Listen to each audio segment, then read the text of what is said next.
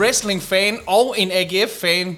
Det kunne være os begge to. Du lytter lige nu til wrestleren og nørderne, Jabronis. Det er Nikolaj Wagman, der er the, det er jo ikke the mouth of the south. Det er greven for greve. 100% greve, mine damer og herrer. Velkommen til denne podcast, Jabronis. Jamen, uh, tusind tak, Michael, og det er jo en fornøjelse at få lov til at få en med, som har de samme passioner som en selv, AGF Yes, sir. og wrestling. Kom så, vi, og kom så ballade med jer. Og can you smell what the rock is cooking? Der kan man allerede mærke, at jeg er en del ældre end dig. Jeg synes jo, Rock, det er... Det er, det er sådan, han er en af de nye. Det, Jamen, jeg ved det godt, men nu er jeg jo, kan jeg jo afsløre, at jeg er faktisk 48. det er også det, jeg siger. Du er lidt yngre end mig. Ja, jamen, jeg Jeg kan, er, jo, jeg er jo 49, og det, og det er jo de vigtige år. Det er jo de vigtige år, der gør forskellen jeg kan godt allerede høre her, at det kan blive en rigtig, rigtig, rigtig lang snak. Jeg, jeg synes, øh, at Rock, altså selvfølgelig han er sjov nok, og, og fin med øjenbryn og alt sådan noget. Øh, men men øh, nej, jeg, jeg er nok lidt mere til wrestling fra dengang, det hed WWF. Uha, ja, der kan jeg godt se, der er vi meget, så, meget langt. Så, så jeg er lige en generation tilbage, men det tænker jeg, vi kommer til at sidde og snakke om. Jamen, det, det er det år, jeg kan allerede mærke det år, det bliver super afgørende for den her snak og resten af podcasten. Altså, fordi jeg mener, det, det er jo så lang tid tilbage, at på det her tidspunkt, det var, hvor man, det var vel i 86, hvor AGF de øh, vandt deres sidste mesterskab, og man tænkte, wow, wrestling, det bliver bare ved med at være, som det altid har været, og AGF, de bliver ved med at vinde mesterskaber fra nu af. Jeg tror, vi skal parkere den der snak lidt om uh, AGF, fordi jeg kan mærke, sådan, det begynder at gøre ondt et vist sted i kroppen på mig. Nå, nå, men vi bliver mestre igen næste år. Det vidste jeg ikke, om du var klar over. Og Champions League. Oh, det, det, Champions League 24, 25. Ja, hymnen er allerede på vej. Men skal vi ikke lige prøve, hvis vi lige prøver at spole lidt tilbage mm-hmm. uh, til det. Hvem er Michael Jøden egentlig? Jamen, øh, Michael Jøen, han er jo en, øh, han er jo en, en gammel dreng fra, fra Skanderborg. Øh, jeg har født på Skanderborg Kommunehospital i 1974, øh, søn af Heidi Ejner. Og øh, jamen, ellers, hvis man sådan skal gøre det spændende, og til det, som folk de kender ham for, så er jeg jo... Øh, jeg er jo først og fremmest en rapper. Jeg har jo udgivet en øh, soloplade og Monkey Juice, jeg har Hoodie, jeg har udgivet en, øh, den fede sammen med øh, Johnny Hift i jeg, jeg laver ufattelig mange øh, sådan nogle nebengeschæfter, som også er inden for... Jeg vil ikke engang det, man kalder rapper. Jeg er næsten mere det, man kalder en entertainer. Altså, jeg har jo ufattelig mange... Øh, jeg har jo arbejdet på Zulu, øh, haft mit eget program der, været med i altså, fjollede øh, programmer, såsom øh, Djævleræs eller Kvægræs eller alt muligt, der hedder noget med ræs. Øh, undtagen racermave, og så, øh, så laver jeg jo øh, altså, laver rigtig mange festivaler, sådan noget konferencierjobs, øh, om det er tattoo-festivaler, eller om det er musikfestivaler, eller om det er hvad som, altså for eksempel, jeg, det er mig, der ligesom står for, for rap-delen hver gang, øh, nu kommer vi ind på AGF igen, AGF igen, men hver gang der er den første hjemmekamp, har vi jo Aarhus Walk, og der er ligesom mig, der står for det, og de inviterer mig tit ind og lave øh, ting med, med klubben og sådan noget, så, så sådan generelt øh, en øh, shit-talker om the microphone, det er, det er det, jeg går og laver. Jamen, det er jo lige netop derfor, du er guld værd at have med i dag, for vi skal jo snakke både om godt og skidt, når det kommer til wrestling. Jamen fedt. Men jeg synes bare, vi skal prøve at bevæge os stille og roligt sådan hen ad mod det, det egentlig handler om, fordi vi ved jo, du har en passion for AGF, ja. og vi ved, du har en passion for wrestling. Begge dele. Og du har jo din egen podcast om wrestling. Kan du ikke lige prøve at fortælle vores lyttere lidt om den? Ja, min egen podcast om wrestling. Nej, Jamen nu undskyld. skal du høre, at det er, Undskyld. den, handler, den handler kun om, øh, om, øh, om Nikolaj Poulsen. Om, øh, om, om wrestleren, øh, du ved ham, der har sex på ryggen, og, og tvinger alle de andre til at have sex på ryggen. Øh, det er, øh, nej, det er øh, vel min fodboldpodcast, jeg tænker, der bliver talt om. Jamen, præcis. Jeg har faktisk øh, endda to. Jeg har jo øh, for en seks år gammel podcast, øh, som stadigvæk får ufattelig mange... Øh, altså igen, vi, vi er privilegerede, at vi kan sige nej tak til, til reklamer på den. Men øh, Heino Hansen øh, er en Brøndby-fan, og Dan Raklin er en FCK-fan, og Michael Jøen er en AGF-fan. Og vi mødes en gang om ugen, og der går vi ind på en bar og kører lidt fernet roulette og snakker om, øh, om de kampe, der har været spillet i løbet af ugen. Øh, så det er en FCK-fan, en Brøndby-fan og en AGF-fan går ind på en bar. Øh, og så udover den, så har jeg faktisk lige fået en øh, ny podcast sammen med min buddy Sture Sandø, som jo er, øh, han er jo noget så, jeg ved ikke, at det er en beskyttet titel at være journalist, han er i hvert fald noget så frækt som en vaskeægte journalist, øh, og vi har fået øh, af Jyllandsposten lov til at køre det stream, der hedder Hvid Røg, så øh, hvis man øh, går ind på øh, ja, en af de mange øh, steder, hvor iTunes eller Spotify, eller hvad de unge de nu går ind og gør det på, så kan man finde øh, Hvid Røg. Så øh, det er vores nye, den øh, røg direkte ind på nummer to øh, over mest øh, lyttede podcast. Øh, vi har kun lavet et afsnit, vi har indspillet et nyt igen i morgen, så man kan sige indtil videre, at det er en, øh, en ret god statistik, vi kører på den. Ja, det er jo det, man som ved Jysk vil sige, det er jo ikke helt skidt. Jamen, det, det er lige præcis ikke helt skidt. Det er faktisk så godt, man har lyst til at holde. Sådan, holde, mens, mens man er på toppen. Ja, jamen, det er det der med, man skal altid stoppe på toppen, men... På den måde var det egentlig godt, at vi ikke nåede en førsteplads. Ja, det, Mediano, så... den, det, den havde de alligevel, så... Øh... Den, det er vel kun til låns, er det ikke? Ja, det, det, jeg tænker også, øh, det, det er i hvert fald ikke hugget ind i stentavler, at de Nej. skal blive hængende der. Så, øh, så lige nu, så har jeg sådan som om, øh, så længe at vi er under en førsteplads og over en 100 plads, så, så, så fortsætter okay. vi der. Jamen, det er også meget fornuftigt. Og så altså. forskellen med de to podcasts, det er jo, at den ene, der er det jo, hvor jeg skal diskutere med en Brøndby-fan og en FCK-fan om, hvorfor AGF de er så fede. Øh, og, og der er det jo meget med, hvordan man vil sidde på en bar og argumentere ting, som der kan være helt ude, altså helt ude på Lars Tønsk, er det helt dumme at høre på, men man bliver jo nødt til at argumentere for ens hold. Og den, jeg laver med Stuer, som der jo også er glødende AGF-fanatikere, der er det jo nok lidt mere ærligheden, der kommer. Altså det der med, hvad siger to AGF'er egentlig til hinanden, når de er sikre på, at Brøndby-fansene ikke lytter. Så, øh, så den ene, det er praleri, og den anden, det er ærlighed lige fra en grædende sjæl. Okay, jamen det lyder super spændende, så det er en kæmpe opfordring herfra til jer, der også er AGF-fan, Brøndby-fan, eller hvad I nu ellers er, lyt til de to øh, podcast med Michael Jøden. Men Michael, ja. lad os nu snakke om wrestling. Det synes jeg, vi skal Og det gøre. skal ikke være Nikolaj Poulsens øh, forsøg på at hoppe op på ryggen af andre spillere fra Superligaen. Det var ikke Nikolaj Poulsen, der hoppede op på, på ryggen af en anden spiller. Det var jo vores øh, målmand, vores nye målmand, som der hedder Peacock Farrell, øh, hvad det hedder, øh, han, okay, han hedder, det, det, det, det, det, det er jo et langt efternavn, han har. Han hedder, Gud, jeg håber faktisk, at Jesper Hansen han bliver på mål, og så, det, det må man jo ikke sige højt, for det er ikke sikkert, at han gør det. Øh, men han hedder Bailey Peacock Farrell. Altså, du finder jo ikke et mere rapper, wrestler navn end det. Ej. Og han, øh, han prøvede lige på at lave sådan et eller andet øh, choke bagpå, hvor han hoppede op og lavede rygsækken. Og det er jo åbenbart ikke øh, et anerkendt øh, move at lave i dansk fodbold. Så det resulterede i et, øh, et rødt kort og et straffespark og en karantæne, så for helvede, man lærer nu reglerne. Jeg tænker, han kunne egne sig ganske godt i en wrestlingring. Virkelig bad guy. Fordi det der, det var et move, det jo næsten det, at han kunne choke ham ud. Det, det var tæt på, det var næsten, næsten nærmere MMA, end, ja, ja. end det var. Fordi det, det er jo problemet lidt med, med wrestling, at der, der skal det jo mere se effektivt ud, end at være mega effektivt. Altså jeg mener, en guitar i fjeset er jo meget mere, meget mere effektivt, end, end en eller anden, der faktisk har fået lagt en rear naked choke. Så, så det, der virker i MMA, er ikke sikkert, det vil virke i wrestling, og omvendt. Øh, hvor jeg vil sige, den her, det, øh, jeg er ret sikker på, at, øh, at, at Dalby, eller Kampmann, eller hvem vi nu har, øh, Bornell i MMA, at de vil få kamp til stregen af Peacock Farrell. Men Michael, nu lad os spole helt tilbage, da det hele startede med dig og wrestling. Hvordan ja. startede det hele? Jamen, ja, for mig der startede det nok med, øh, med fjernsyn, vil jeg sige. Da jeg var bitte, der øh, min, mine bedsteforældre, de øh, svejtsere. Øh, så jeg var på ferie dernede med min, øh, med min mor en gang om året. Øh, og der havde de sådan nogle internationale kanaler. Så øh, på det tidspunkt, jeg tror kun, der var Danmarks Radio i Danmark. Det var simpelthen det eneste, man kunne få, hvis man ikke var pirat. Men, øh, men dernede, der kunne man få øh, nogle, en hollandsk kanal. Jeg mener Sky Channel, det var en hollandsk kanal. Og de viste simpelthen wrestling. Så det, jeg, glæd, jeg glædede mig selvfølgelig til at komme ned og besøge mine bedsteforældre, men jeg glædede mig også sindssygt meget, da jeg var bitte, til at komme ned og så bare storm ind i stuen, og så håbe, der var wrestling på.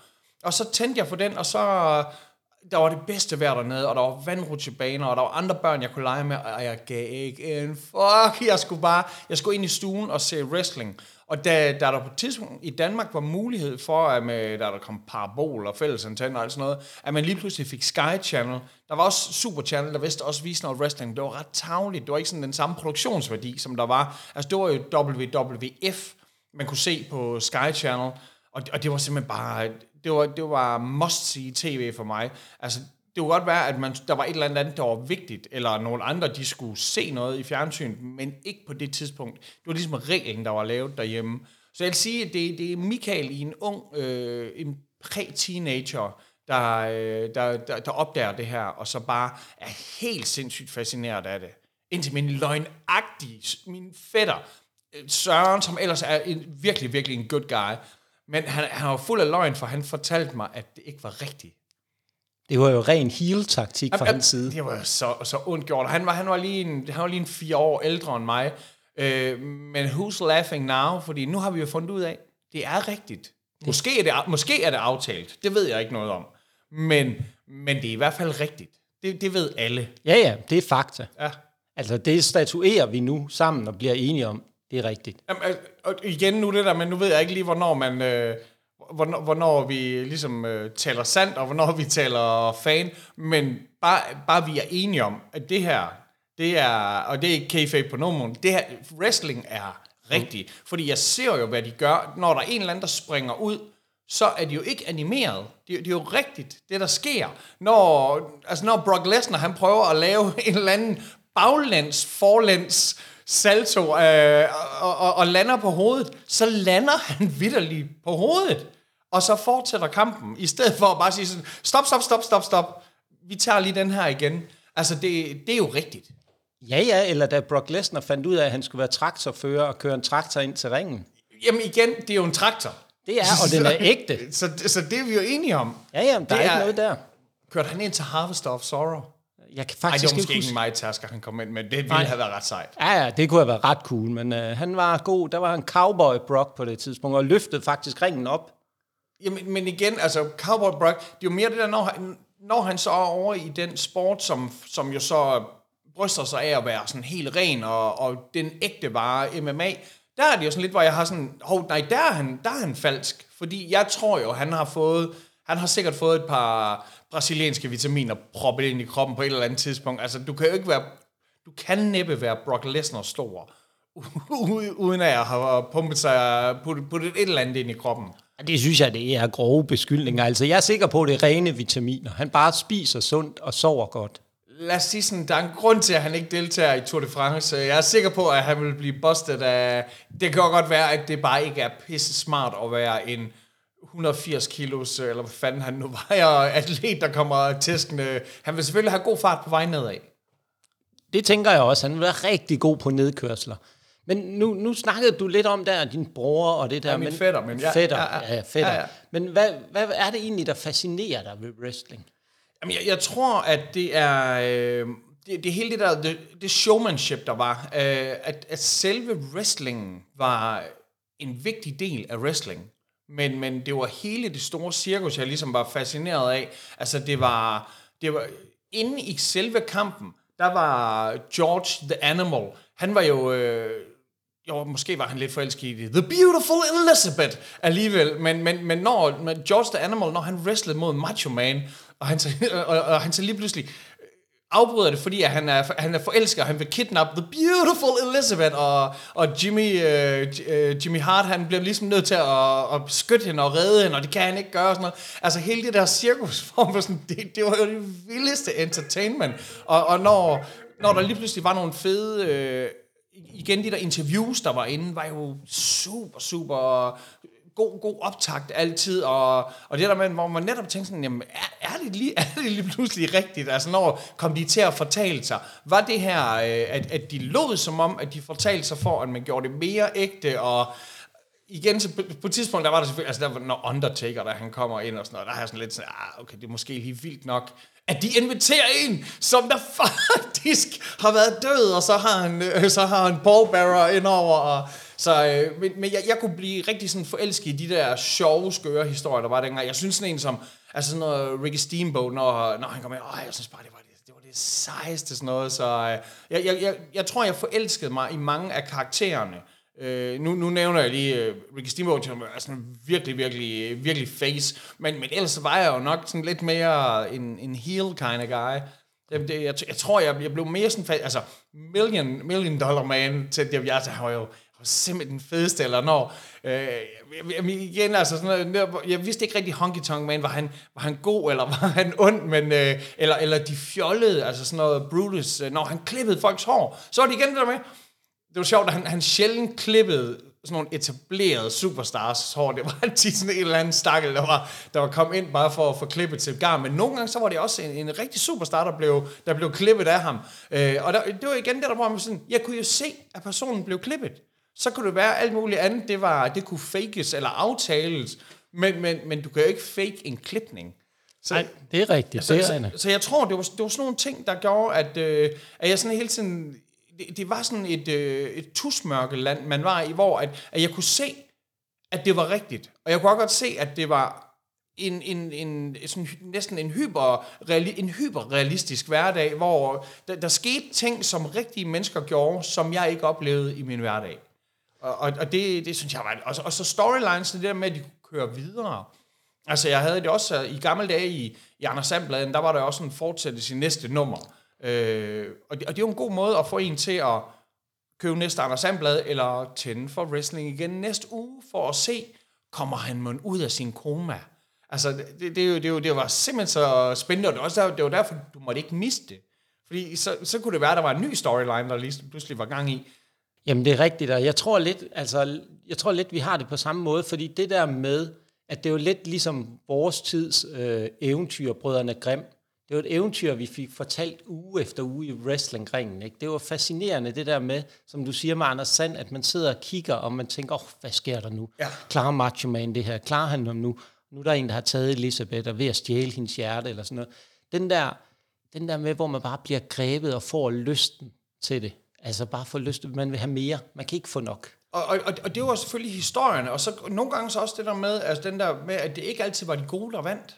Øh, det, det var jo også vildt spændende, fordi at mange film er sådan, ja, det der, når der er sådan nogle øh, fokusgrupper, der skal sidde og se en film, og siger, at de, havde, de kunne ikke lide slutningen, og så, så laver de om på filmen, for øh, at folk de er glade for, at helten overlever og sådan noget. Og det der med, at, at skurken også kunne være helten, eller skurken kunne være hovedpersonen, det var der jo også noget, noget vildt, vildt fedt i. Så, man ligesom, så var der sådan, sådan en eller anden rigtig spejderdreng, og så kom man bare ned med nakken.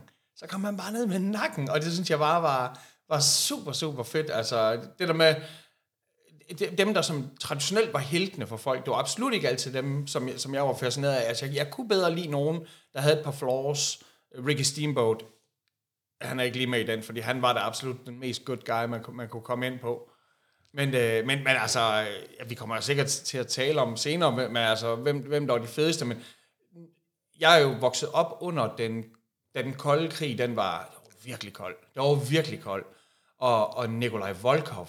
Tænk på, at sådan en russer, der sikkert ikke var russer i virkeligheden, han var nok, han var i et eller andet Østland, men en russer, og i hvert fald en vaskeægte iraner, The Iron Sheik. Altså de to, at de kunne få lov til at komme ind og, og svinge med det iranske flag og det russiske flag, øh, og, og simpelthen folk de bare buede dem, og, og så Nikolaj Volkov, han stillede sig op og sang den russiske nationalsang, og folk de bare buede og var helt vildt vrede, og kommentatorteam, de var sådan forarvet over, at han kunne finde på at gøre det igen, og det var simpelthen så overdrevet vildt, så jamen, det, det, var jeg, det var jeg simpelthen så fortaget af. Men, men det er jo også det er jo meget det der, det lyder jo til, der er sindssygt mange, der har gjort et kæmpe, kæmpe indtryk på dig. Men nu skal vi jo... Men, det, det, men og igen, og historien, men, men altså, skal vi også blive enige om, sådan, når, alt, når al historien så er sat til siden, fordi man kan høre historie mange måder, så var det jo brugbar akrobatik.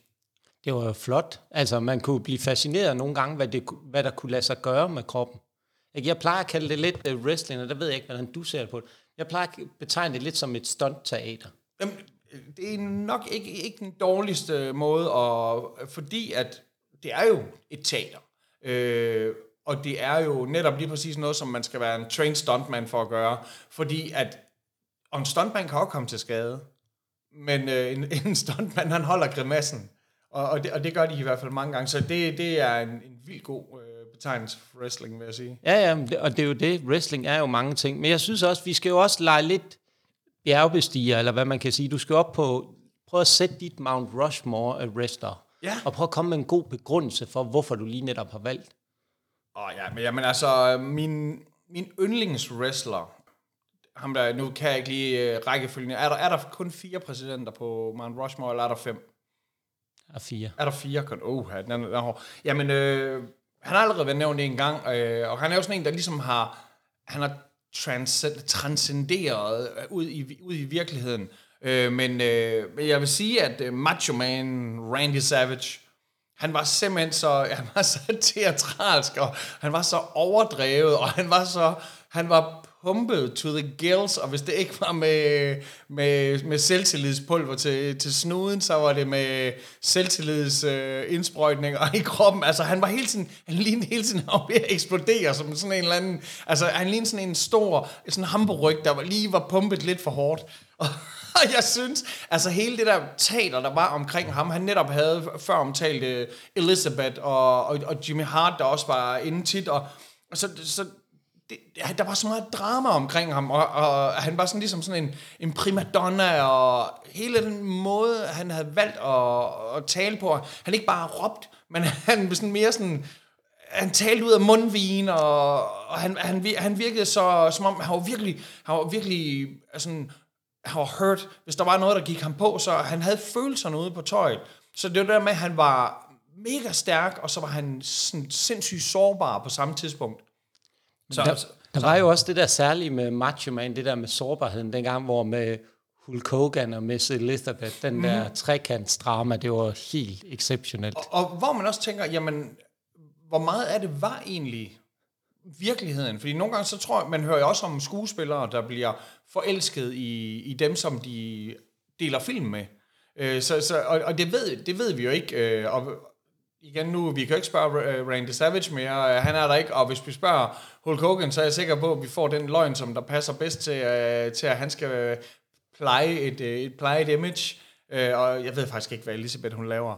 Uh, Rick Flair, sådan vil jeg sige nok, at den... Øh, igen, altså han er jo ligesom en, en generation mere til, længere tilbage. Så det var ligesom, øh, han, var, han var allerede en superstjerne, øh, dengang hvor jeg, hvor jeg opdagede WWF, og har på en eller anden mærkelig måde kunne blive ved. Altså, øh, hvor, hvor de andre gik på pension, eller fik et øh, hjerteslag eller et eller andet, der blev han ved. Og altså, igen, den der 30 for 30 dokumentar om ham er jo helt vanvittig god. Hvis, hvis man 30 for 30, hvis man, hvis man godt kan lide at se sportsdokumentar, så er der jo om, om rigtige atleter, hvilket er sådan en fjollet betegnelse, at man ikke vil omtale de her akrobater som værende rigtige atleter.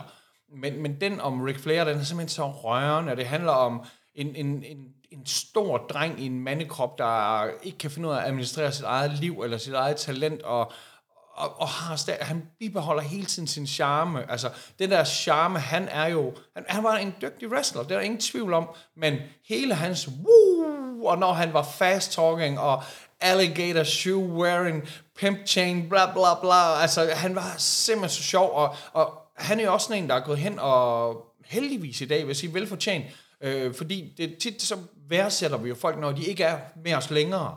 Men i dag, altså andre sportsfolk, når de skal motivere sig selv, så står de jo i, i, i sådan en huddle sammen og, og citerer Ric Flair, og, woo, og de alle sammen bare bliver mere og mere pumped op, og, og, og det kunne man jo allerede se dengang, at han var, han var jo noget helt specielt. Altså, det var jo sådan det der med, at der var ingen tvivl om, at, at han, det var jeg i hvert fald ikke i tvivl om, at, at hver aften, så var han bare ude, og så bangede han bare en masse damer, og så dagen efter, så var han igen på flyveren, og så wrestlede han videre, og der var et eller andet over, at det der, det kunne, jeg kunne ikke forestille mig, at det var en persona, som han tillagde sig, når han var i ringen.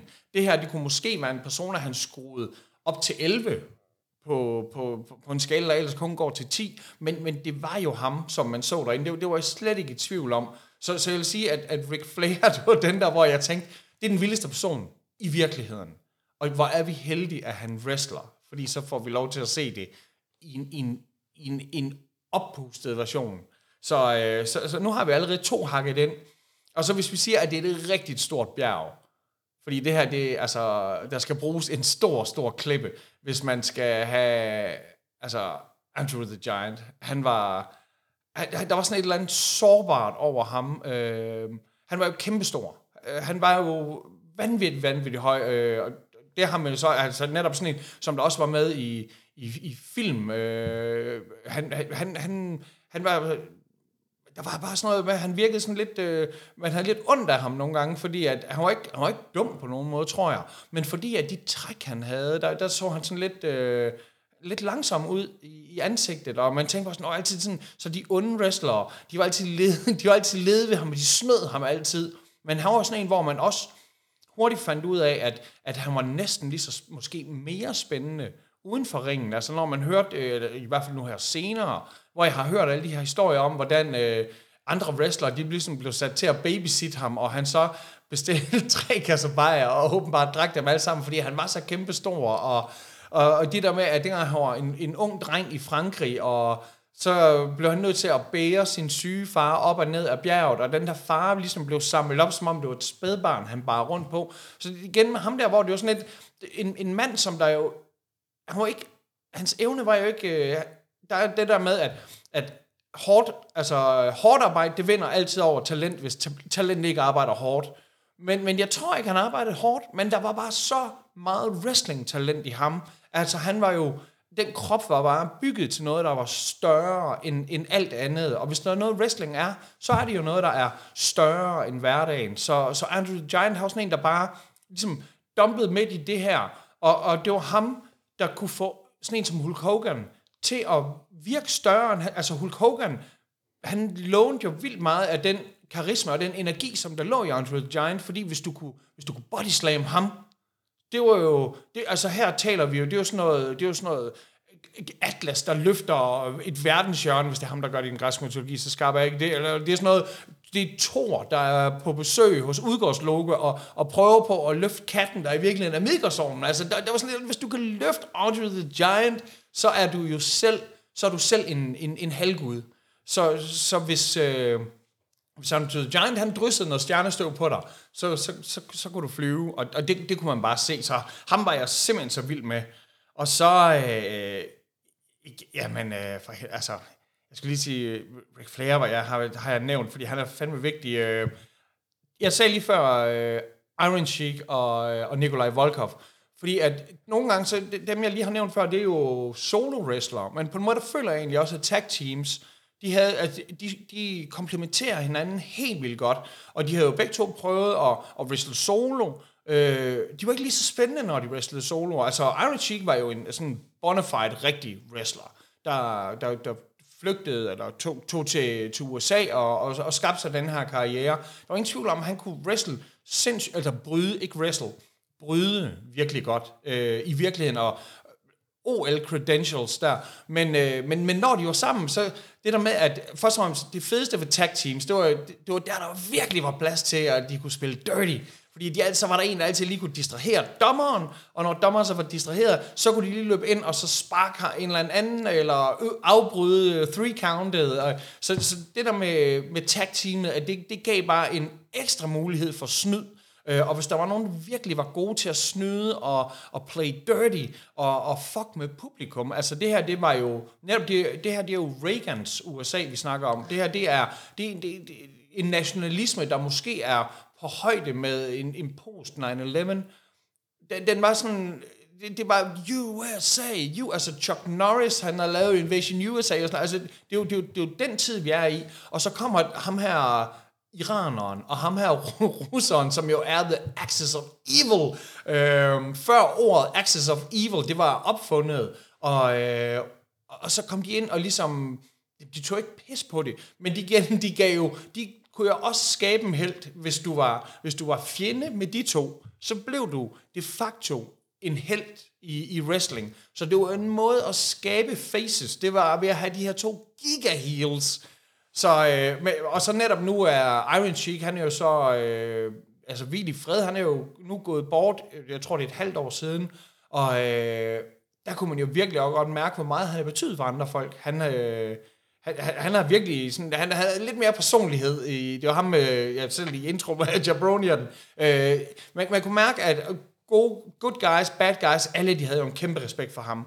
Og det viser jo bare, øh, hvor fed, hvor fed han, han bare har været. Så, øh, så jeg siger, det, det jeg skal vi ikke blive om der er fem på Mount Jo, men altså, det, det jeg tror lige, vi sad og blev enige om, Ja. det var, at det smeltede sammen, det der Ja, okay. team, ikke? At det var en, altså det var ondskaben.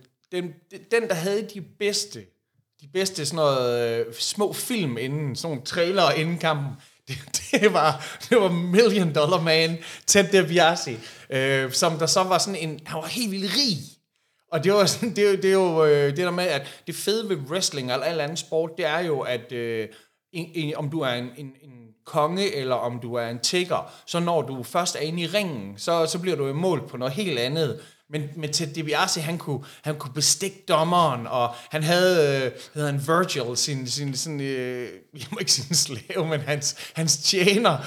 og, og så, men så lavede de det her film altid, hvor han sådan var ude og købte ting for folk, og fik dem til at gøre nederen ting for penge. Altså, det var sådan en eller anden form for sådan noget, en jackass, før der var jackass, hvor man, eller bump fights. Øh, det var simpelthen, han var simpelthen så sjov, og så var han så smuk. Altså, der var sådan, der var sådan et eller andet, det der grin, han havde, når alle vidste, at han havde gjort noget, der var mega nederen, og så, I får mig aldrig ned med nakken, fordi jeg er så rig. Så jeg tror, altså, der var sådan et eller andet Vince McMahons personlighed puttet over i en wrestler. Det var... Øh, Og så lige skruet ekstra op. og så lige skruet lidt ekstra op. Øh, han, han, var ikke, han var ikke sådan meget... Når man så ham, så var der jo ikke... Det var ikke de, he- de helt vilde moves, han havde, men, men det, der, der lå så meget i personligheden der, at øh, ja, ham, var jeg sgu, øh, ham, ham var jeg helt vild med. Altså, når der kom noget med ham, så, så, så var det must-see TV. Jamen, han var også exceptionel på mange måder. Og det, det er der egentlig, jeg synes, der, hvis vi nu kigger, nu har vi snakket meget om tiden, for lang tid siden WWF.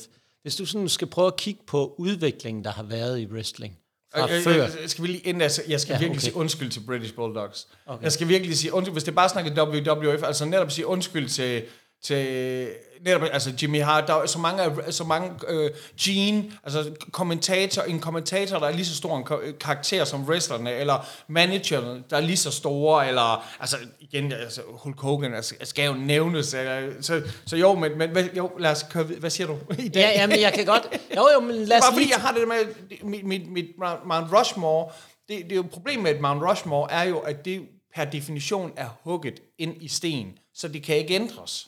Og, jeg, og, og, og, jeg, og jeg kan jo godt lide, at min, øh, at min top 4, top 5, den er, den er flydende. Ja, ja, den, men okay, så synes jeg bare lige nu, når vi har i gang, og du, jeg kan mærke den der glødende entusiasme, så nævn lige en manager og en kommentator, der også, du synes, der har været mega vigtig for dig. Jamen, så vil jeg sige Gene, fordi han altid virkede så overrasket over, åh, oh, oh, nej, nej, nu sker det her. Altså, han kunne virkelig... Øh, han, var- han var også ham, som der var mig. Altså, han, han var den, der var os alle sammen. Den, der ligesom, når han var forarvet over noget, så formidlede han ligesom, at vi alle sammen skulle være forarvet. Og han var aldrig begejstret over, at der var nogen, der gjorde noget, noget, noget illegitimt. Altså, hvis der var nogen, der snød, så var han forarvet, men han, han accepterede også, at, at det var jo det var ringleaderen, der ligesom, det var dommeren, der bestemte, hvor, hvor hurtigt skal der tælles til tre, var der talt til tre, øh, så, så, så det var ligesom ham, som der, der var os, og der også måske gjorde det lidt mere grounded, at der var en eller anden, at det hele ikke var et, et kæmpe cirkus, selvom måske var han inde på det. Det er der ingen, der nogensinde finder ud af. Men, men jeg var sindssygt glad for, at han, øh, han var der, fordi han, han kunne ligesom, han kunne guide os igennem de følelser, vi har. Øh, han var på en måde ligesom sådan en eller anden, når man ender se optagelserne til et tv-show, så er der sådan en, der holder et skilt op, hvor der står boo, eller et, hvor der står yeah, eller åh. Øh, så, så, så, så den formidlede han sådan ret godt til os. Og jeg siger, øh, jamen altså, jeg tror sgu, at den manager, jeg bedst kunne lide, det var øh, Jimmy Hart. Fordi han havde øh, the, mouth, the mouth of the south. Han var... Øh, jeg tror faktisk også, at han, øh, han er musiker i virkeligheden, øh, men, men, men han var sådan meget, øh, en, en meget lille mand, en meget tynd mand, sådan en, der altid skulle beskyttes. Så når, når wrestlerne, når de så ville have fat i, i altså, og så var han jo altid helt vildt cocky, når han stod bagved, når han stod bag ved den wrestler, som han repræsenterede. Og så hvis den wrestler, han repræsenterede, ligesom var, var blevet choket ud, eller slået ned, eller ikke var der, og de andre, de så fik fat i ham, så var han altid sådan rigtig weasel-agtig, sådan, øh, sådan rigtig tynd, og, og, og så, så snart, at folk sådan, okay, de vil ikke slå en der, på, en, der er mindre end sig selv, så backstabbede han folk igen, så han var ligesom en, the ultimate heel, fordi de andre, det var sådan, de var alle sammen, de var alle sammen, de var alle sammen heavyweights, det var det, men det var han fandme ikke. Han var, han var en scrawny lille mand. Så, så der var sådan et eller andet over, at han var den der øh, altså Snake Tongue fra, hvis du tænker i, i Ringnes Herre, så er det ham, der sådan står bagved og visker ting, og, og får de andre til at gøre onde ting. Og det er også det med, at så kunne man jo godt, han kunne være sådan en, der kunne overtale en, der måske var god til at gøre noget healagtigt. Så han var også sådan den der undskyldning, de havde. Øh, det, det, det, var, det, var, jeg, det var jeg fandme ret vild med. Men det er jo en masse, masse fede ting, men jeg synes også noget af det, der er vigtigt, fordi vi er jo to gamle mænd her, der sidder og snakker om wrestling. Ja. Hvad, hvis du kigger lidt på udviklingen fra dengang det hele startede for dig indtil nu, hvad, hvad er det sådan, hvad synes du, hvordan synes du, wrestling har udviklet sig? Jamen, altså, man kan sige, at det, øh, der, er mange, der er mange forskellige øh, tidslinjer, man ligesom kan følge her. Øh, først og fremmest så er wrestling jo gået hen og blevet endnu, endnu større. Øh, og, det, og det er jo helt vildt. Nu er det blevet... Da, da, igen, så handler det også om, at jeg selvfølgelig var meget yngre, men, men nu er det ligesom gået hen og blevet accepteret, at folk de øh, synes, wrestling er fedt, hvor før, på en måde ligesom at folk de synes, at rollespil er fedt, øh, eller accepterer, at der er nogen, der spiller rollespil, og, og der har nok været sådan en, en, en tid, sådan noget 90'er tid, hvor folk ikke rigtig vil indrømme, øh, at de synes, nogle ting var fede, Øh, og, og det er jo gået hen og blevet, nu er det helt øh, legitimt, at man, man tager til wrestling. Så kan man sige, at wrestling selvfølgelig også er, er blevet øh, lidt, der er blevet ryddet lidt op i det. Altså jeg kan huske, øh, jeg var til et wrestling arrangement i Aarhus, hvor øh, jeg tror måske, måske var Sydney der med. Øh, men i hvert fald, så der var en, der havde lysrød på, og så var han ind så for homo, homo, og folk sådan, åh, hvor er det bare fedt, man må råbe homo, og det er sådan, det må du da ikke. Det, må du da ikke. Altså, du kan da ikke råbe et eller andet racistisk, øh, bare fordi, at folk er enige om det. Så, så, så, så på den måde, så er wrestling ikke sådan... Det er over det er 15 år siden, vi snakker nu her. Og det tror jeg, man heldigvis har fået ryddet op i. At det er ikke sådan et eller andet sted, hvor folk de har et frirum til at råbe hvad som helst. Det er sådan, hey, hold dig lige inden for, for, for de regler, som, som, du, som du, altså de regler, som du selv følger ude i virkeligheden, dem skal du som publikum stadigvæk følge. Men du må godt bue nogen og grine nogen, fordi at, at det, det er et teaterstykke, hvor vi må udtrykke følelser, men, men måske lige holde de grimmeste inden. Men så også det der med, at det er, øh, det er vokset i to retninger. Altså, WrestleMania lige nu er jo det, det, er jo, det er så stort, at det, det, det, det er et gigasportstadion, det er parken, kan, altså, det, det nye stadion, der kommer i, i Aarhus, det kan vel, kan der være 25.000. Og hvis du så skulle have de mennesker, der var til WrestleMania i år, så skulle du lave 1, 2, 3, 4, 5, 6, 7, 7 aftener i, i det nye Aarhus Stadion, for at, at kunne have den kapacitet. Og det viser jo bare, at hvor vanvittigt stort det er. Altså folk, de rejser jo til det. Altså der er nogen, der sådan tager til Las Vegas for at se Celine Dion, eller uh, Elton Johns afskedsshow og sådan noget, men, men der er endnu flere, der rejser over for at se WrestleMania men så på samtidig med, at det blev så stort, så, så synes jeg heldigvis, og det er næsten det, jeg synes er mere charmerende, så er der stadigvæk plads til det, som jeg før synes var noget tavlig wrestling. Altså hvis der var sådan en, øh, en, en, en lille sportshal på, på Nørrebro, øh, hvor at der så var noget wrestling, og, og i virkeligheden så var det en badmintonhal, og, og de havde ikke de havde ikke råd til at lege hele hallen, så der var faktisk nogle seniorer, der spillede badminton ned i den ene ende, og, og lyset var ikke det her fancy kæmpe domelys, som, man, som de kører på WrestleMania, men, men det var, der var slet ikke lys derfra, der var tændt i loftet, og så var der nogle spotlights, hvor det var noget madpapir, der var farvet rødt, og lagt noget ind over for at give et eller andet show, men, men det er der også plads til, og man næsten dyrker det der low-key i det, sådan som om, se, at vi er så privilegerede, at vi 100 mennesker kan få lov til at se det her, og, og, og de andre udenfor, de ved ikke, hvad de går glip af. Så, så, så det, hvis du kommer til... Altså, jeg har også været til UFC i, i, i Vegas, og jeg har været til UFC i Kalifornien. Og det er jo kæmpe, kæmpe stort, men der er næsten noget mere charmerende over at være til et lille stævne, hvor alle de sidder godt, og alle sidder tæt på, og man har øjenkontakt med hinanden, og når der er en, der råber noget, så hører vi det alle sammen, og, og alle sammen, de ser det fede skilt, som PTA han har med, og sådan noget. Så, øh, der, der, så det der med, at det er vokset til at kan være lille, hvis det giver mening, øh, at, at det, først så blev det kæmpestort, og så blev, det, så blev der plads til, at det kunne være ægte, øh, at det kunne være lokalt, at det kunne være småt, og at det kunne være intimt. Men det er stadigvæk, der, og stadigvæk er plads til det her behemoth af et kæmpe show, som der er. Så jeg synes, at wrestling har vokset sig til mange ting.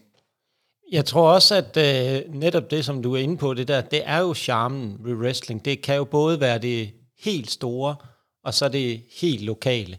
Men hvis vi nu prøver at kigge på, nu har vi snakket om dit Mount Rushmore, vi har snakket ja. om det, det der, prøv at nævne dit aller, aller største øjeblik i, i wrestling, og som jeg allerede ja. skrev til dig tidligere, ikke da du var manager. Ikke da jeg var manager? Nej. Ej, jamen, så må jeg jo så må jeg finde en anden. Det der med, når man nævner et, et stort øjeblik, så, så folk de siger, at det største øjeblik i ens liv, det er sådan noget, at de blev gift, eller da de øh, fik deres første barn, eller...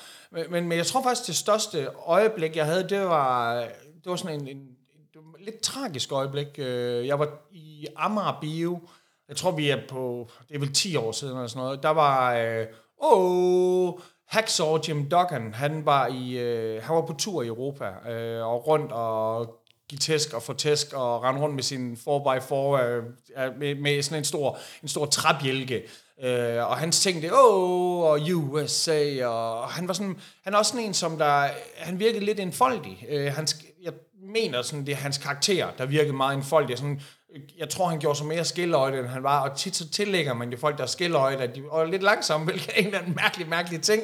Øh, men, men han var kommet til København for at wrestle mod øh, legendary dansk wrestler Chaos, øh, og, og det var en, fed, fed dag. Det her det var main event.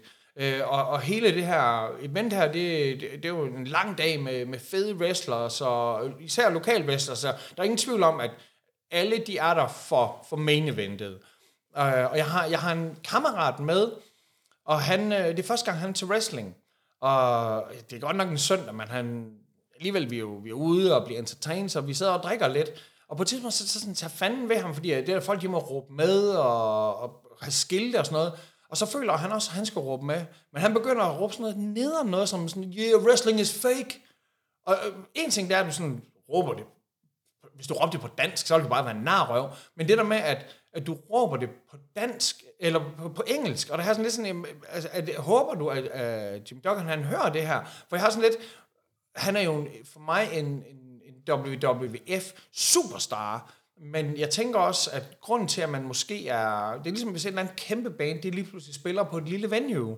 Og man er sådan, åh, i gamle dage, der spillede du på stadions og lave kæmpe koncerter, og nu, nu spiller I sådan et lille sted, og det er jo fedt, at det er intimt, og det er dejligt, men måske er det også, åh, oh, er der en manager, der har snydt der mangler der penge, er der børnepenge, der skal betales, åh, oh, er det sådan her, du skal betale dine regninger, kan vide, hvad han får, og får han nok, og, og jeg havde sådan en eller anden, igen så de der følelser, jeg havde dengang, hvor øh, den der enfoldige Jim Duggan, han fik tæsk i ringen af nogen, der ligesom betrayed hans trust, der, så igen så havde jeg det sådan, som om, ej, det, det kan fandme ikke passe det her. Øh, ham, min makker, han nu skal sidde og, og drille ham her, fordi alle vi andre, vi er her for at hylde ham. Vi får hylde den her karriere, som, der, som øh, vi er så privilegerede, at vi nu får lov til at, at opleve live, øh, og kan vide, om han kommer til at vinde, og kan vide, om han er hyret ind til at tabe, og, men det vigtigste er jo, at vi får lov til at se ham. Og så, så skælder jeg min kammerat ud, og heldigvis så lytter han til det, og siger sådan, ej, kom, vi, nu, vi går lige udenfor, du skal lige, lige falde ned, og så går vi op i baren. Og så op i baren, så står Haxor og Jim Duggan alene. Og han står egentlig bare oppe i baren og hænger, og drikker ikke noget. Og sådan, ah, fuck. Øh, og så siger min makker jo så, jeg ved ikke om det er som undskyldning, eller fordi han er bange for, øh, altså, Jim, altså når en skiller mand, han kigger på dig, så kigger han jo intens på dig, ikke? og det er jo med han kiggede virkelig hårdt på ham, og så, så spørger ja, Christoffer, fuck dig Christoffer, så, så, spørger, så spørger han, øh, om øh, han kan byde på noget, øh, og jo, men han vil da gerne have en, øh, en Hennessy. Og så, øh, så drikker Jim Duggan og Christoffer og jeg, vi drikker en Hennessy sammen og skåler, og jeg spørger, om det er fedt at være i Danmark, og han synes, det er meget spændende. Det, han har godt nok lidt travlt herovre, så han får ikke øh, set nok, men øh, han føler, at den kærlighed, han får fra fansene, den er helt vildt vigtig og varm, og jeg bliver sådan helt fucking rørstrømsk. Altså, jeg er sådan helt, ej, var det bare dejligt det her, var det godt, at han er her. Så lidt en, måske en, altså, jeg følte jo lidt, det var som at se, jeg trådte ind i The Wrestler-film. Det der med øh, en mand, der har været større og, og nu er her, men stadigvæk en, som der lever og ånder for at gøre sine fans glade og, og, og tog sig tid, selvfølgelig så, ej, jeg håber ikke, det var for at få en gratis Hennessy, men tog sig tid til at stå og, og snakke med, med to fyre, hvoraf en måske ikke var lige så imponeret over at møde ham, som den anden var. For jeg var kraftet med imponeret. Der var du faktisk lidt starstruck, eller? Ja, det, var, det var jeg virkelig. Øh, og det, og det, det har jeg ikke noget problem med. Jeg, heldigvis er jeg også... Jeg, jeg, hvis, hvis jeg havde været yngre, hvis jeg havde været sådan 20, så kunne det godt være, at jeg sådan havde været too cool to show it, men det er i hvert fald en ting, jeg har lært med tiden, at øh, hvis, hvis du møder nogen, som du er voldsomt imponeret over, så, så, så, er fandme vigtigt at sige det, fordi det betyder også noget for folk, at få at vide, at, man har betydet noget for dem. Ja, ja, du sætter pris på det arbejde, han har gjort inde i ringen. Ja, for fanden. Så øh, puha. Men øh, vi skal jo også snakke om noget, der ikke... Alt er jo ikke godt i denne verden. Der er jo også lidt... Når der er noget godt, så er der også nogle gange noget skidt. Så de, altså det værste øjeblik i wrestling, hvor det, du blev ramt...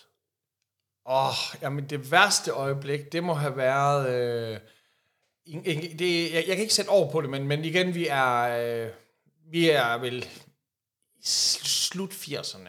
Der, øh, der, der er en, en helt, det ved alle folk, der lytter til den her podcast, men der er jo, øh, når der er Rumble, når der er Royal Rumble, og, og de her wrestler, de bliver sendt ind øh, en efter en ind i ringen, og, og, de, og de, nogen de bliver smidt over the top rope, og så er de ude, og nogen de kravler ud, i stedet for at kravle ind igen, og de snyder, og de gør alt, og, og det handler jo om at, at være den sidste, der er standing.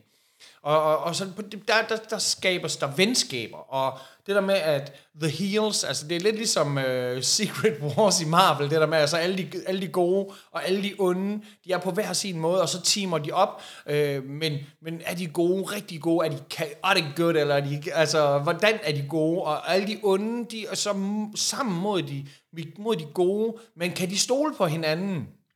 Og så, uh, så er der The Ghetto Blaster, som... Uh, Altså på det tidspunkt, der er sådan, han virkelig karikeret black dude, øh, og, og så en, en all-time helt, altså igen også altså, på alles Mount Rushmore åbenbart på nær min, øh, så øh, Jimmy øh, øh, Hart øh, fra Hart Foundation, han, Øh, de, de står tilbage til, de arbejder sammen til sidst, de, de arbejder, de finder ud af, at øh, det er os mod de andre. Hvis vi skal overleve, så bliver vi nødt til at stå sammen.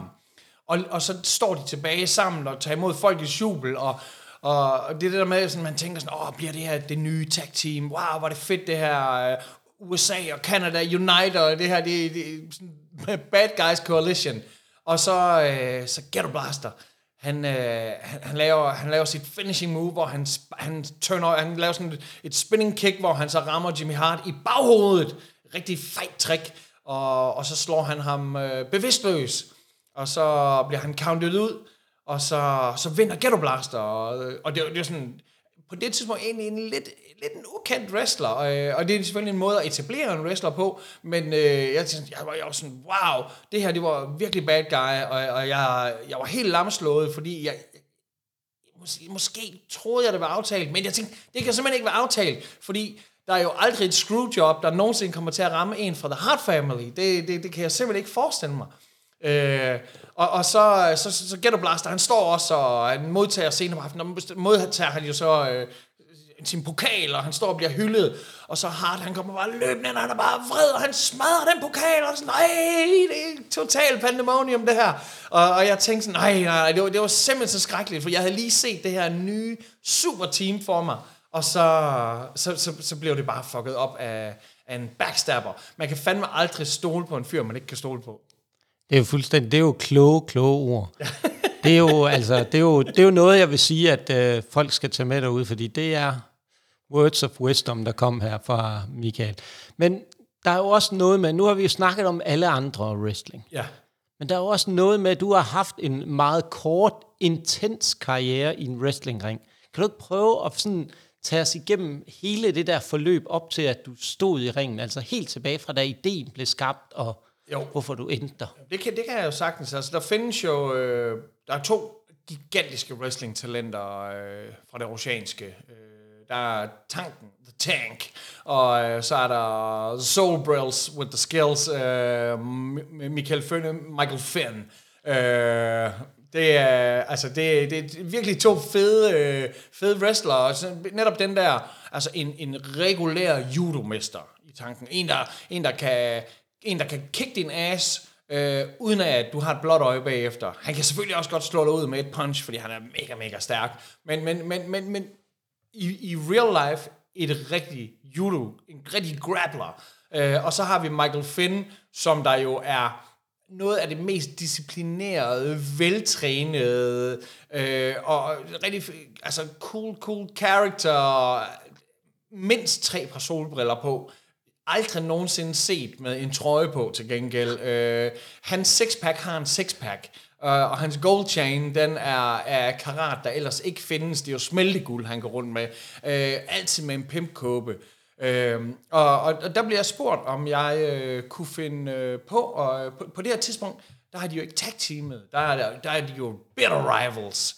Det er jo netop øh, den her, den stoiske judomester, altså en, som der, han følger jo øh, samuraiens vej, øh, og, så, og så sådan en øh, flamboyant øh, pralrøv. Øh, altså, altså, det er virkelig the good and the bad, der, der skal mødes her. Øh, og der bliver jeg spurgt, om jeg kan være manager for Michael Finn. Og Michael Finn, han har jo også den her... Og det, det er normalt ikke så begejstret for i wrestling, fordi det tit bliver meget karikeret, sådan John Cena-agtigt. Men han har jo også den her rapper-persona, uh, hip-hopper-persona, at han så også uh, er en virkelig dygtig rapper i virkeligheden, det gør jo, at han, der, der er ikke noget need to fake it. Men fordi uh, Finn, han er, han er hiphopper, og fordi uh, jeg er hiphopper, så ligger det jo, øh, så, øh, så er det jo meget oplagt, at jeg som, øh, som the elder statesman skal være ham, som der så repræsenterer øh, og, og følger, jeg følger den her unge rapper ind. Og det er i Aarhus, øh, der, der er wrestlingstævne, det er ude, øh, det er faktisk ude ved, for enden af stadion Allé.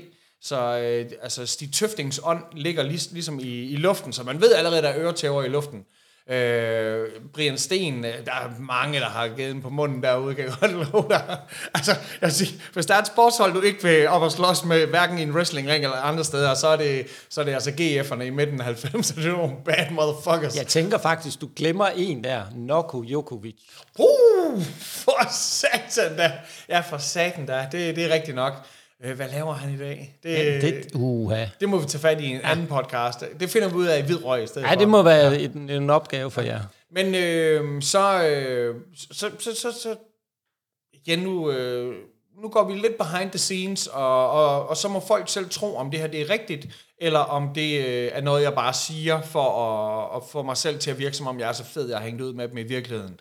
Men, øh, men jeg bliver i hvert fald spurgt, om øh, jeg så kunne komme... Øh, om jeg kunne komme ned og, og træne med dem, lige mødes med dem og, og kigge på nogle moves, øh, hvad de kan, hvad man kunne forvente sig.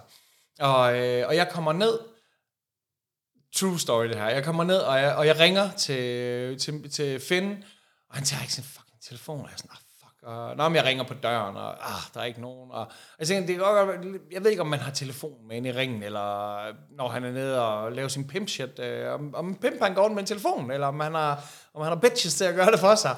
Men, men det korte og det lange, det er, at efter en halv time, så tænker jeg, ah man, I'm too old for this shit. Og så, så, så smutter jeg videre. Og, øhm, og så først der, hvor de ringer og siger sådan, ah, hvad, du skulle have gjort det her, øh, vi, vi har skrevet det her koden, og sådan ah, noget, ah, fuck, nej, nu kan jeg ikke komme tilbage, nu har jeg, nu har jeg drukket nogle bajer, så, så jeg når vidderligt ikke at, at møde dem face to face for at, for at lad os sige, sige det her i uh, anførselstegn, for at aftale, hvad der måske skal ske. Men, øh, men, men det er heller ikke vigtigt, fordi jeg skal jo bare ind, og jeg skal bare præsentere ham. Og jeg følger ham ind i ringen. Og, øh, og så i løbet af kampen, så, øh, jamen så, øh, så, så finder han for fanden med skovlen. Han får øh, skovlen under, øh, under, under tank, og øh, så, øh, så, så, så får jeg lov til at, øh, hvor Finn han så har, han holder tank, så får jeg simpelthen lov til at lave sådan en rigtig dirty move, at øh, jeg får lov til at, og det, og det er jo helt, jeg vidste jo ikke det her, det skulle ske, fordi det havde vi jo ikke aftalt. At, så siger han, der, er, der står en stol, så jeg skal tage en, en stol, og jeg var sådan, en papmaché-stol, eller en rigtig stol. Og her der taler vi altså high quality. Det er en af de dyreste IKEA-stole, der findes. Øh, metal, det, det, det er metalrammer. Altså, øh, og, og, så godt nok en, en plastikryg, men det er jo skarp plastik, man kan skære sig på. Så, så siger han, den skal jeg tage og slå tank med. Og jeg tænker, det, det tør jeg faktisk ikke, fordi der er jo mulighed for, når, når kampen er færdig, så er det jo mulighed for, at jeg kommer til at møde tank i virkeligheden. Og så er der jo, jeg ved jo, han kan choke en ud, han kan slå en ihjel. Og, og jeg er ikke sikker på, om man bare kan sige onkel, at man bare kan, at man bare kan tap out. Så, øh, så, så, jeg er selvfølgelig lidt bange, men jeg er selvfølgelig også bange for, at Michael Finn, han ellers, øh, han er jo, udover at være rapper og wrestler, så han er jo også leder af en bande, så han kan også sende øh, folk efter mig. Så uh, jeg er virkelig, jeg, jeg er virkelig, det er et svært sted at være. Men øh, okay, jeg, jeg samler mod til mig, og kommer ind i ringen, og jeg kan høre folk, de råber ud på jøden, jøden, og åh, det giver mig noget, noget, noget confidence. Jeg er sådan, ah, åh, var det fedt, mand. De, nu, er det, nu er det mit navn, de, de, de, de chanter. Og, og jeg bliver måske lidt for optaget af, at mit navn bliver chantet, fordi det tager lidt for lang tid. Finn, han står jo og holder Tank, og Tank han er helt groggy, jeg har fået så mange tæsk, men han, han kommer langsomt til sig selv. Og hvor jeg så endelig, hvor jeg endelig så skal til at, at slå Tank i hovedet, og Finn han holder ham, så på en eller anden mærkelig måde hurtigere, end, end, end øjet kan reagere. Altså det, det er hånden, det, det er næsten magi. Så får Tank, han får vendt dem om, så finder han lige pludselig står forrest.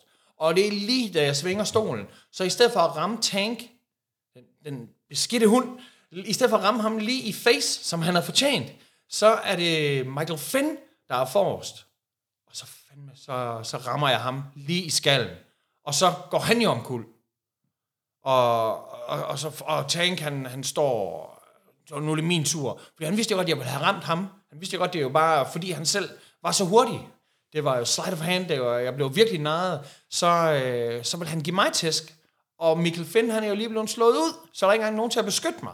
Og, og jeg, jeg må indrømme, der min inner Jimmy Hart, den, den væltede virkelig frem i mig, og jeg weaslede tilbage i ringen. Åh, du må ikke slå mig, du må ikke slå mig. Åh, noget, noget. Og korsets tegn foran mig, og jeg prøvede alt muligt, men, men, men problemet er på sådan en, øh, på en samurai, der er det jo ikke sikkert, at korsets tegn den virker. Det gjorde de i hvert fald ikke her, og der var, der var klø i luften på det her tidspunkt. Men så, så Michael Finn, han kommer heldigvis til sig selv.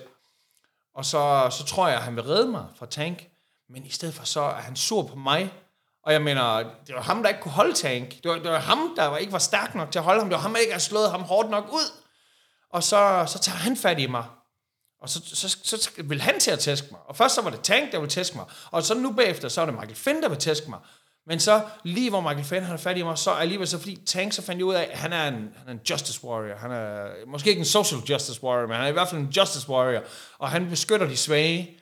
Og så, øh, så beslutter han sig for, at nej, øh, jøden han skal ikke have tæsk af Michael Finn. Og så tager han fat i, i Michael Finn.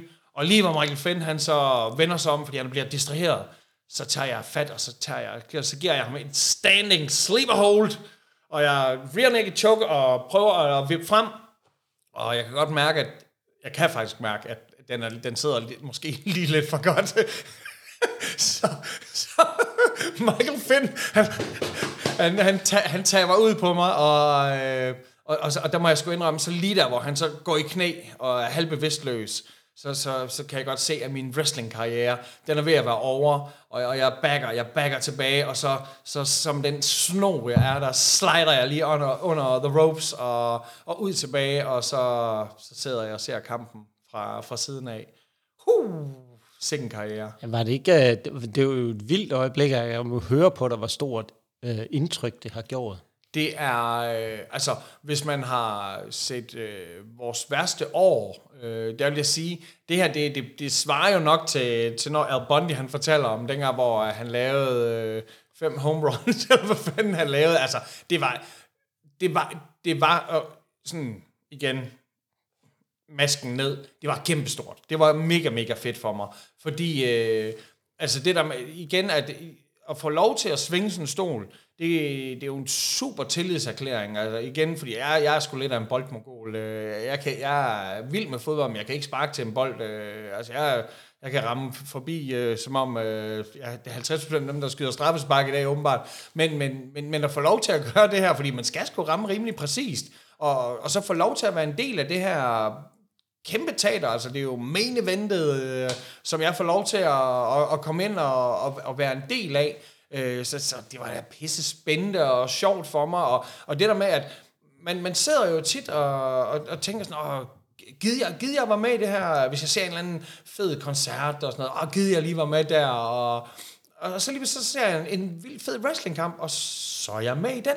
Øh, så det var, det var, det var sådan oprigtigt en, en awesome, awesome oplevelse for mig. Men en ting er jo, at du har haft én kamp. Ja. Hvorfor blev det aldrig rigtigt til mere? Jamen, altså, stjernerne i, i ringen på det tidspunkt, eller stjernerne altid, er jo wrestlerne.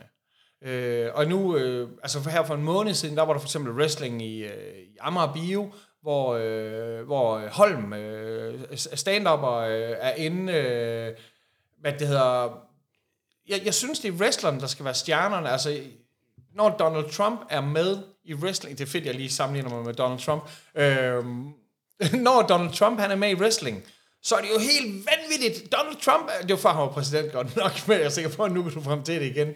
Øh, men, men, men at det, at han er med, er jo helt vanvittigt.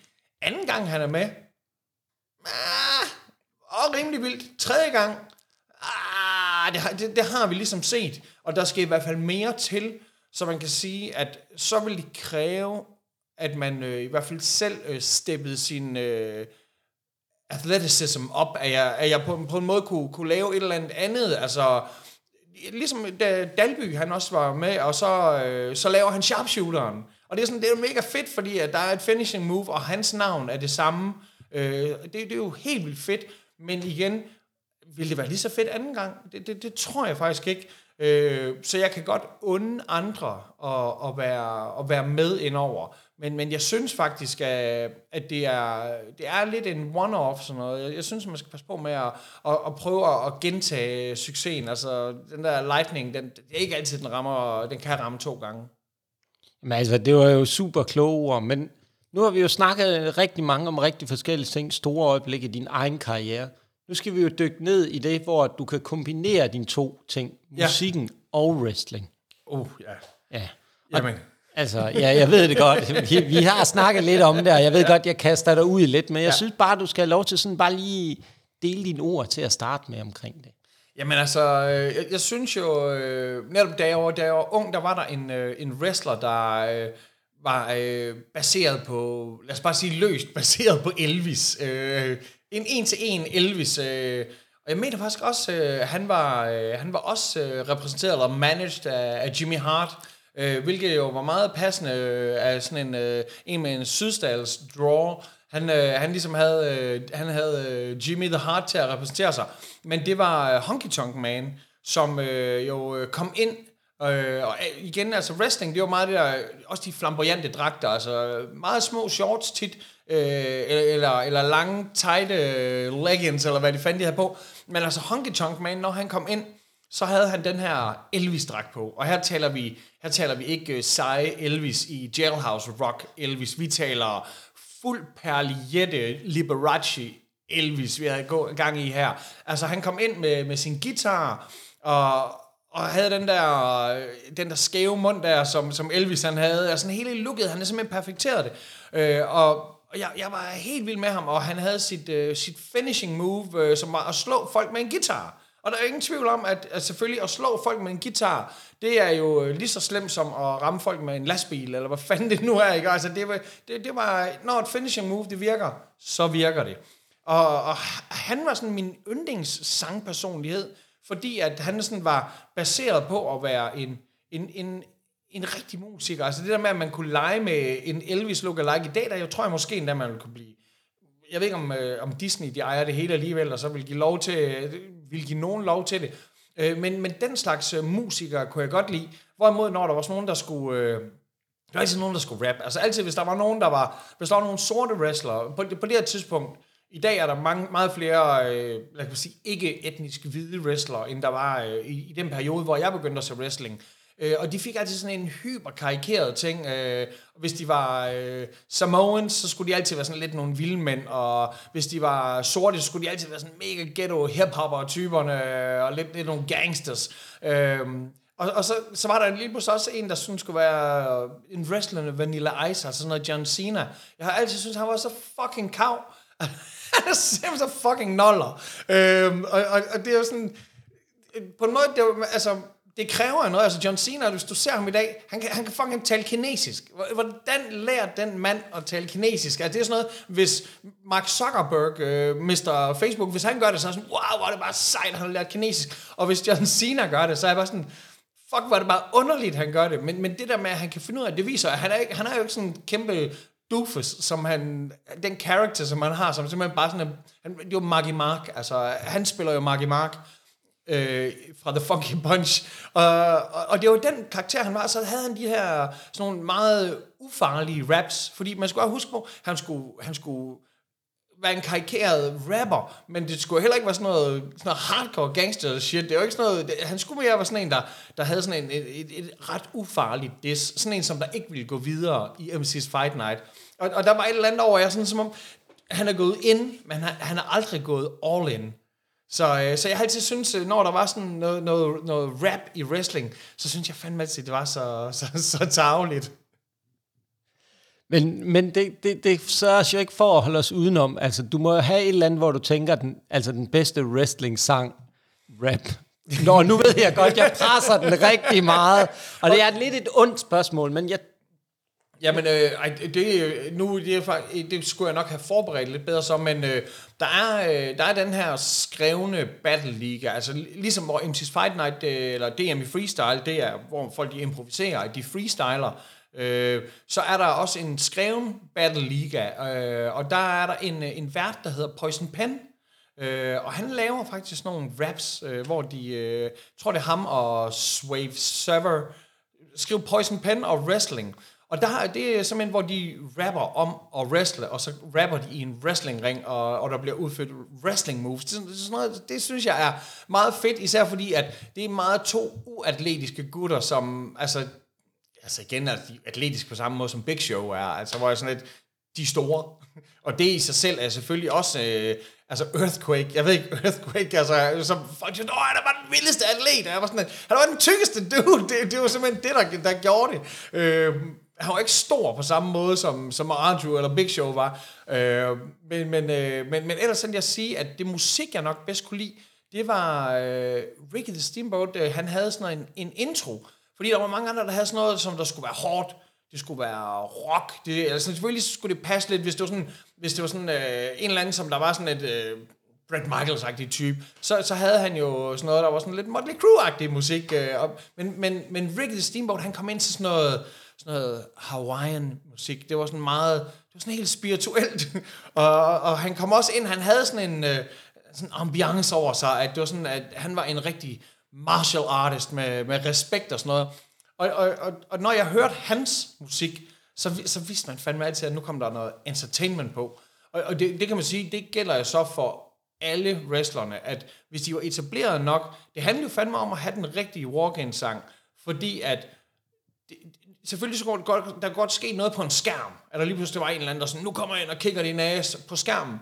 Men tit så var det jo nok, at man bare hørte, det er ligesom, hvis du hører en julesang, og du hører den første strofe bare, så ved du, hvad er for en, en sang, der kommer, eller ikke den første, den første tone, der bliver slået an, så ved du jo, hvad det er for en sang, der kommer. Og det samme, der vidste du jo også, hvis der, hvis der kom en eller anden tone fra en sang, så Åh! Gud, nu kommer ham her ind. Øh, og der var jeg især altid glad, når det var Ricky the Steamboat, fordi hvis der var en good guy, der var ved at få kicket sin ass, hvis der var tre onde inde og banke en, så kom, så, så på en eller anden mærkelig måde, så havde de altid tid til at lige at cue musikken.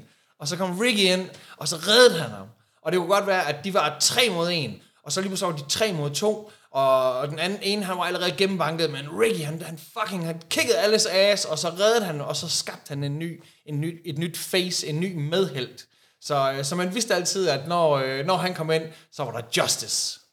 Men hvis du skal tage en anden end Ricky, The Dragon Steamboat, øh, hvad er den bedste entrance musik ud over Ricky? Uh, øh, hvad, hvad, hvad, hvad, hvad, var det egentlig for en musik Legion of Doom, de kom ind til? Det var bare sådan noget, det var fucking sådan noget ondt. Altså, det var fordi, de lignede sådan nogen fra Gore, men det var ikke Gore, de gik ind til. Det var øh, også fordi, at Gores musik var egentlig ikke hårdt nok til så onde, som de så ud. Altså, ah, jeg, jeg, må, jeg må sgu... Øh, jeg gad et vildt godt at have, have en eller anden øh, disket op nu, øh, som, jeg, som jeg lige kunne komme med. Øh, Papa Django, hvad fanden det det var igen sådan noget, det var sådan noget junglemusik, der, der kom, som lidt som sådan noget karikeret. Nu kommer Tarzan. Øh, så det er igen, hvis der var sådan noget, uh, så, så, vidste jeg, så vidste jeg, at der var en, øh, en, en, en, en stereotyp, der, der var på vej ind, som man nok ikke kunne tillade sig at lave i dag. Øh, som igen også var lidt sådan, altså hvor man sådan, er han kanibal i virkeligheden? Jeg tror, han er kanibal. Jeg tror, han er headhunter. Jeg tror, at man skal fandme passe på med at, gud, jeg har slet ikke nævnt Jake the Snake. God damn it, man. Altså, undskyld, alle andre, de skal med uh, øh, Mount Rushmore. Jake the Snake, han skal være helt på toppen. Fuck, han var vild. Ej, man, Jake, han var også, uh, ja, han var, han var også, uh, han var også forelsket. Han, det, det, var, det var også en, et, et hårdt liv, han levede. Ja, han, han har faktisk nogle gange stadigvæk haft uh, noget sådan, uh, nogle uh, små øh, AEW. Der har han faktisk vist sig lidt. Så kommer han tilbage. Hvordan er hans garn nu? Er han, han er ikke blevet korthøjen? Altså, det er jo fordi, det er, lidt, det er jo lidt Samson. Altså, jeg tror, meget af styrken, den ligger i, eller meget af genkendelsen, den ligger i hvert fald øh, i nakkegarnet. Han ser lidt slidt ud, så har jeg ikke sagt for meget. Jeg tror, han har været lidt hård ved sig selv i sin tid. Det tror jeg, mange af dem har. Så det er jo faktisk, hvis man skal give ham noget, nu har han selvfølgelig også succeshistorien, og den, som der ligesom har... Eller succes, jo, han er en kæmpe succeshistorie, det må man skulle sige. Men altså, Hulk Hogan, han ser vanvittigt godt ud af at være over 70. Det er jo, på den måde, så er det fandme en, øh, en, en mand, som der... Altså, der er ikke nogen, der ser bedre ud end Vince McMahon. Jeg, jeg tror, han er vel op 75, og han er, han er en ældre her. Han ser... Han, han må være den mest veltrænede gamle mand, der findes. Men, øh, men, men ellers, ja, så er der sgu nogle af de her ikoner, som der... Hvor, hvor tiden bare... Tiden har været hård ved dem, og så ved vi også, at altså, det steroidebrug, som der var så udbredt, i, især i 80'erne, hvor der måske var mindre styr på det, end der er i dag, øh, det, har, det har været sindssygt hårdt for hjertet, og jeg tror da også, at party drugs, det heller ikke øh, har været det bedste, og den måde, som de har jo, altså de har jo virkelig brændt lyset i begge ender, det, det har været altså 300 arbejdsdage. Altså, jeg ved ikke, hvem der var det måske endda Rick Flair, der påstod, at han havde 400 arbejdsdage på et år, fordi at han fløj så meget til Japan at han faktisk kunne være en dag det ene sted, og så flyve tilbage i tiden, og så flyve frem i tiden igen, så han havde øh, 400 dage på et år. Men, men, men det kan godt være, det er overdrevet, men, men der er noget om, at de har sat med, de har sat med arbejdet hårdt. Ja, de har slidt godt på sig, det er der ikke nogen tvivl om. Men jeg synes, nu har vi sådan været rigtig rundt om en masse fantastiske ting, og jeg har tvunget dig lidt til at forholde dig til wrestlingmusik, selvom det har været lidt en hård omgang. Så, så tænker jeg også, en af de ting, der ligesom er, vi sidder med, og jeg sådan har tænkt, ser vi nogensinde, nu har vi jo været lidt inde på det, kunne du overtales til et comeback? Hvad skal der til? Skal der en god storyline til, for at du vender tilbage til ringen? Jamen altså, øh, altså først og fremmest, så, så skal jeg jo have et øh, carte blanche fra, fra Michael Finn og fra Tank, fordi at, øh, altså, hvis jeg ser dem ud i virkeligheden, så, så går jeg jo den anden vej. Fordi jeg ved jo godt, at der stadig er The Kibosh på mig. Øh, jeg, jeg tror, øh, den, øh, den, den kontrakt, den er sgu nok ikke øh, annulleret fra deres side. Så jeg skal nok have en eller anden form for, i anledningen af kongens fødselsdagskort eller sådan noget, hvor man ligesom får, øh, får tilgivet sine sønner.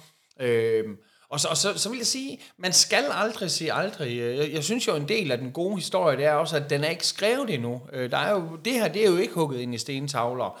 Øh, og og jeg, jeg vil da elske at gøre det, men jeg vil også elske at, at blive ved med at kunne komme til wrestling events, øh, hvor, hvor Finn og Tank ikke er, fordi så tør jeg selvfølgelig ikke. Øh, så, øh, så lad os sige, at 100% kommer man aldrig til at se mig i ringen igen, men...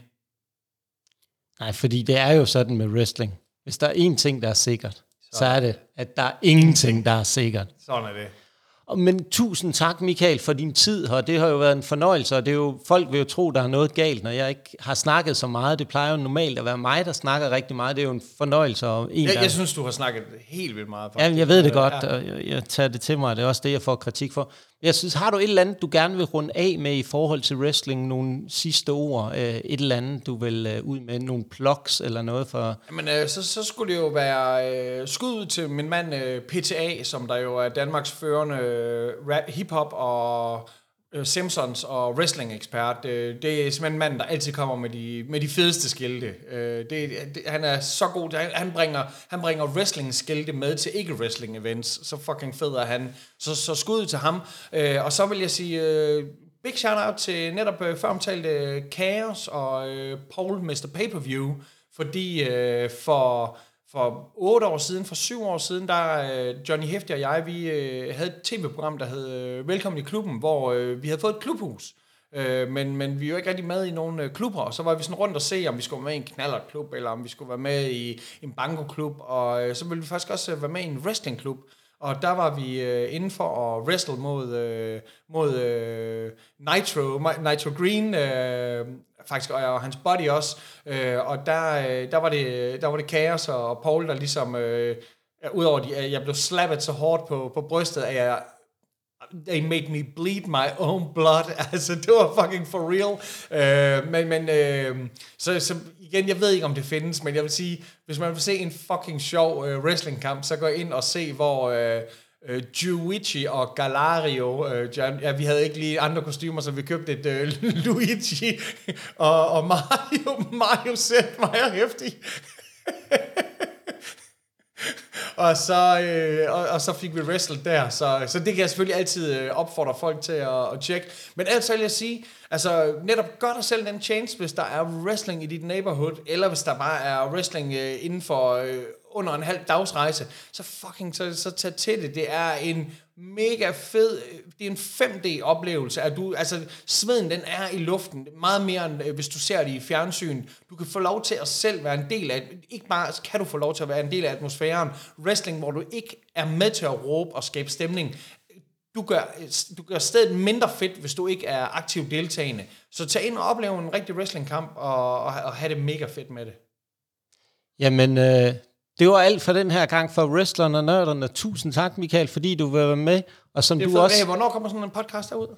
Jamen, øh, den kommer en gang i næste uge. En gang i næste uge? Ja. Og hvis du ikke skal andet, og du er i Københavnsområdet, så, øh, så øh, spiller Johnny Hefti og Jøne sammen med Humleriderne den øh, 3. november. Det gør vi på øh, Islands Brygges Kulturhus. Øh, der er garanteret fem billetter tilbage. Øh, og prøv at forestille dig at, at skulle lave et tag team wrestling. Johnny Hefti og Jøne mod Humleriderne. Au, au, au. Humle, På, på J-dag. humleriderne har ikke en chance. det har de ikke. De går ned, jabronis. Ja. Og det, men det var alt for den her gang. Øhm, og en sidste ting, som vi altid slutter af med. Kom så, det vi. Og husk nu, wrestling skal opleves live.